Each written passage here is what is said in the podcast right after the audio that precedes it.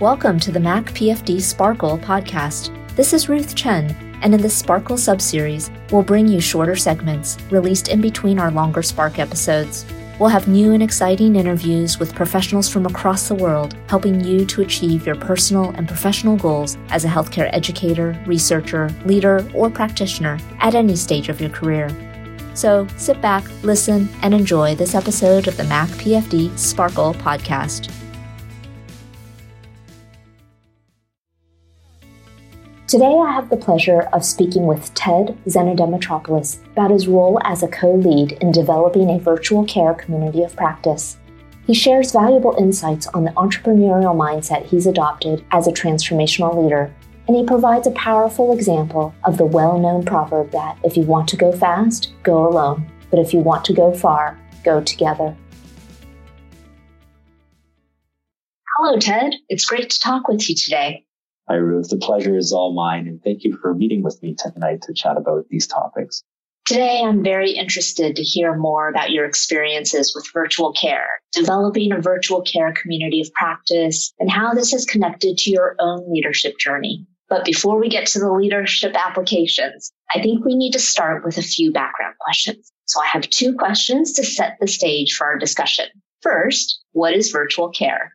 And second, what is a virtual care community of practice?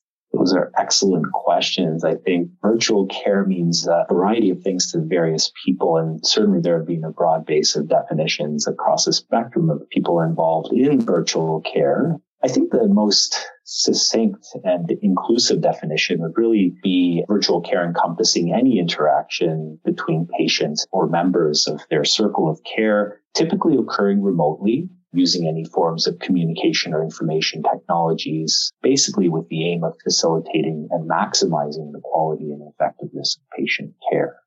That means various things and has various facets. Of course, the conventional idea that most people have of virtual care is telemedicine. Usually the technology used to provide remote clinical services to patients, be they synchronous. So things like telephone assessments or virtual visits, usually using video conferencing technology. It can also include asynchronous patient interactions through patient messaging systems, for example, and even things like remote patient monitoring but the other facets of virtual care are things like telehealth. And this really can include both clinical and non-clinical activities, things like administrative meetings and continuing medical education or physician training or allied healthcare professional training, etc. So it really has a variety of different facets beyond the conventional topics that most people think about when they think of virtual care. So you're involved in the virtual care community of practice development. Mm-hmm. Yeah, so the Community of Practice initiative is one that was initially conceived by and supported from the Department of Medicine under the auspices and leadership of Dr. Crowther, who's the department chair. Basically, to create foci of collaboration and innovation across various areas of academic and clinical need. And so the idea for the virtual care community of practice really came from the unprecedented pace and scale of change and some of the requisite mechanisms of healthcare delivery change that occurred during the COVID-19 pandemic, where various faculty have had to rapidly adapt to intrinsic changes, both in clinical and academic domains of their appointment and really having happened in quite a heterogeneous way and really highlighting the absence of standardized and ideally validated approaches in the integration of virtual care into these different areas. The other concern, of course, with the heterogeneity was the possibility of suboptimal outcomes having occurred or potentially occurring given the absence of standards of practice to reference. And so really the idea for the community of practice was a proposal encompassing the systematic assessment, standardization and optimization of virtual activities both in clinical and academic domains within the Department of Medicine. Now, certainly lofty goals. There were a number of different facets, both short and long-term goals that we had considered in developing this. Certainly the larger, more long-term wishes that we would have for this program was to create a recognized center of excellence in virtual care, ideally at McMaster, affiliated with the Department of Medicine as a central hub in the concentration and development of expertise across clinical domains, research and knowledge translation, as well as policy development. But really fundamentally, we're looking to expand and advance new knowledge in clinical care, education, things like research, innovation, and virtual care, and uh, developing strategic alliances and partnerships with public and private sector partners. And we're hoping to develop a customizable and standardized set of recommendations and principles of best practice to systemically address clinical and academic challenges in virtual care. And ideally using that as a basis of scholarship and creating an ecosystem of reference, not only for us practicing within the McMaster and affiliated hospital networks, but of course more broadly in Canada and perhaps beyond. That sounds incredible, Ted. And given your clinical expertise, as well as your experience with education scholarship and your connection to the e-health program at McMaster, seems like you were the perfect person to lead this initiative. And so when we're thinking about what being a transformational leader is all about, we know that it's more than simply you coming up with a vision, sharing that vision with others and hoping that somehow by virtue of the force of your personality, you will simply be able to get the work done with a group of others. So I'd be interested in hearing you walk us through the factors and the variables that you've had to think through to operationalize this virtual care community of practice. Because I imagine that in carrying out the operational pieces, getting the nuts and bolts thought through, as well as thinking through how to implement and deliver that was quite significant. You're absolutely right, Ruth. I have to begin by saying I'm fortunate enough to also be intrinsically collaborating with a colleague, Dr. Juan Guzman, who's also a co-lead in this or co-chair in this uh, initiative. But you know, in thinking about this initiative and, and what is evolving into quite an exciting collaboration potential and domain of knowledge and clinical development in reflecting on this, I've really come to appreciate, obviously in the very early days of development, how much the process emulates one of entrepreneurial leadership. What I mean by that is really this is a new initiative without really a clear precedent or structure in the leadership or leadership roles that are a part of the community of practice. And so really it emulates what happens in the creation, for example, of a company in an entrepreneurial sense. And, and drawing analogies to that really has helped me reflect and actually appreciate how much transformational leadership is ingrained in, in this process and really is an intrinsic necessity in developing a successful initiative overall. So what I mean by that is really the sort of concept in entrepreneurial leadership or this leadership concept of organizing and motivating a group of people to achieve a common objective through innovation, things like risk optimization and taking advantage of various opportunities and obviously managing the dynamic organizational environment. And, and really you know, again, drawing analogies to the entrepreneurial process, identifying and recruiting talented membership as one facet. So, for example, we're presently in the beginning of identifying key stakeholders and, and memberships in various categories of the community of practice, both in education domains, clinical domains, the information technologies aspects, et cetera and really trying to find key members that will provide a lot of value and positive interjection for their allegiance and really scrutinizing it and applying approaches to selecting this membership wisely and effectively to facilitate a positive team dynamic that will be the foundation of success. Also, in thinking about this, developing a structure uh, for the delegation of tasks and responsibilities. Again, very early days, we're in the process of finalizing our terms of reference and looking at the organizational elements related to the operational aspects of the community of practice and how both Juan and myself will function in the role that we have, given that the infrastructure and the role delegation, particularly now at the very beginning, is not very well defined. And, you know, again, looking at that both as a challenge and an opportunity in developing an integrated structure of tasks and responsibilities and optimizing use of the collective talent and skills that we're trying to acquire in this collective group. The other thing I, I, really have come to appreciate is how much experiential learning has been a part of and will be a part of this initiative and thinking about things like, you know, focus on the learning process and the value that that really will provide. And, and you know, and thinking about some of the experiential learning information, for example, Kolb's four stages of experiential learning, things like concrete experiences as the foundation of experiential learning so thinking about very specific objectives and very specific microcosms of objectives within the overall virtual care domain.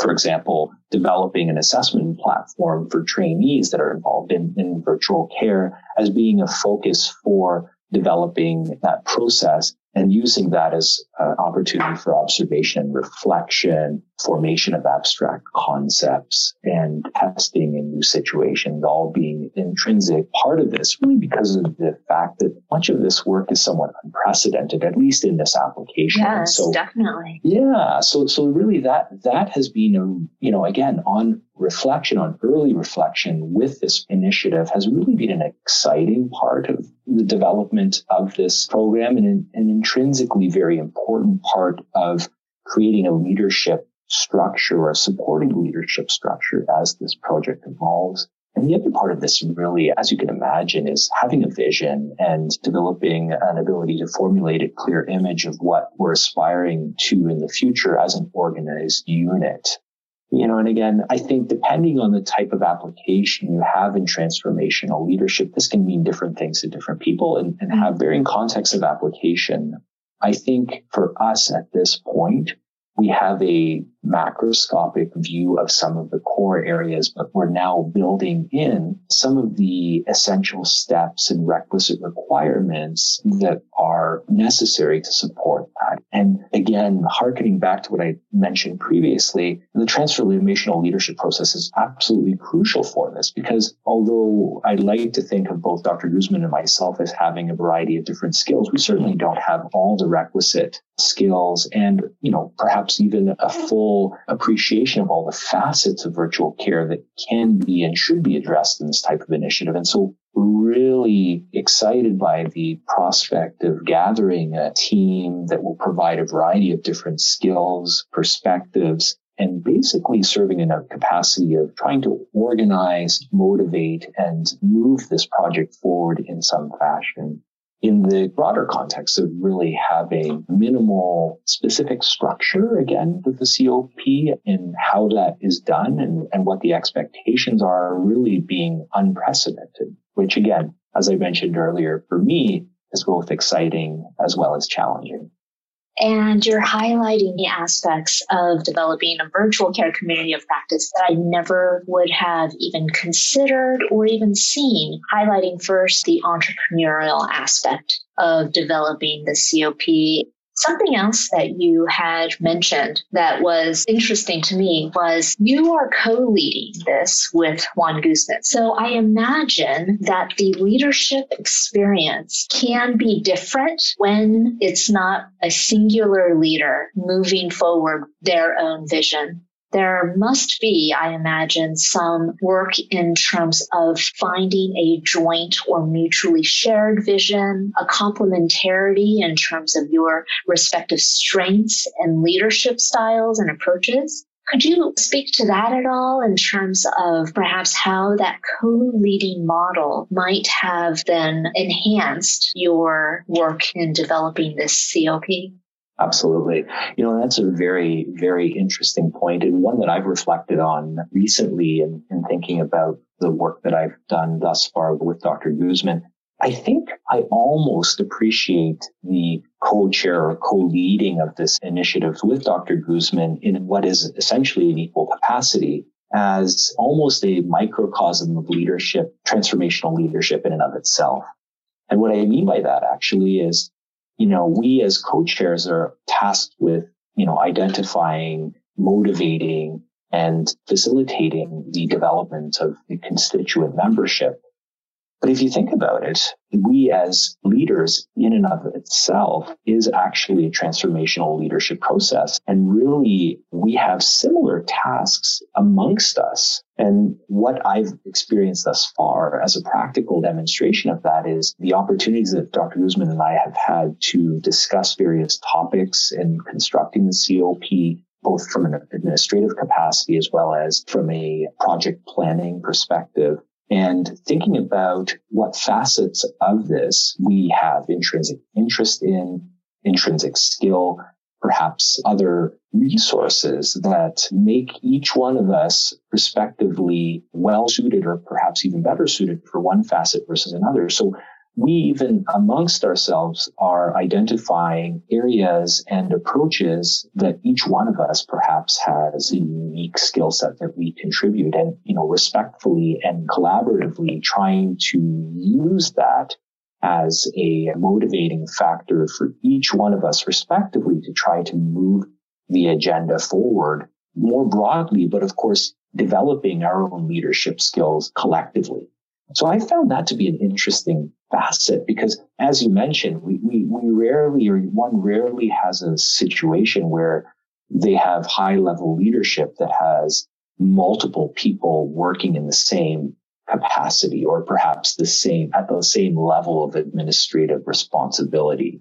And in this situation, we do, and it really provides a very interesting perspective on that transformational leadership approach and what value add and what elements of the application that, you know, work at a, at a more broad level are applicable to just the two of us and how we use that to actually move the project forward in a collaborative fashion. I think fundamentally we also work quite well together. We're very collegial. We have a, a history of knowing each other for a period of time. And so there are other facets to our relationship that are very helpful in this context. But in a leadership capacity, that also has a very distinct dynamic that is created that I actually find to be quite refreshing and quite helpful for me, at least personally, in, you know, developing the skill set that I need, also sort of promoting the skills that I already obtain or have in helping globally move this project to a latter stage and obviously laying a foundation of success for this globally. That's so exciting to me, and I feel inspired. What you're highlighting is not just transformational leadership applications as an individual, but how you can take a leadership journey and through collaboration, even have a richer, more fulsome, more holistic outcome that can then lead the team forward in ways that an individual could not do alone. Absolutely, Ruth. And I think you mentioned it quite elegantly and quite effectively. In fact, in reflecting on that situation, I do feel that it actually enhances various facets of the transformational leadership journey certainly the inspirational motivation component and each one of us using our abilities to motivate the other. And especially when we're busy and we have competing demands on our time and, and resources and the ability for that collaborative approach to essentially step up the game and really take one to the next level or at least sustain the motivation to work through a variety of complexities, particularly now at the beginning of what is to likely be a long term, potentially quite uh, complex but exciting initiative.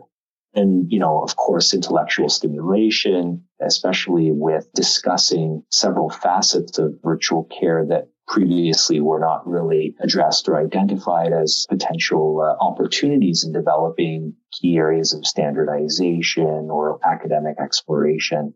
And so certainly in thinking about some of the core pillars of the transformational leadership approach, I definitely feel that there is an additive effect of having a person that you work with in close quarters in a similar capacity and being able to potentiate these above and beyond what would normally happen in an organic group environment within the transformational leadership domain.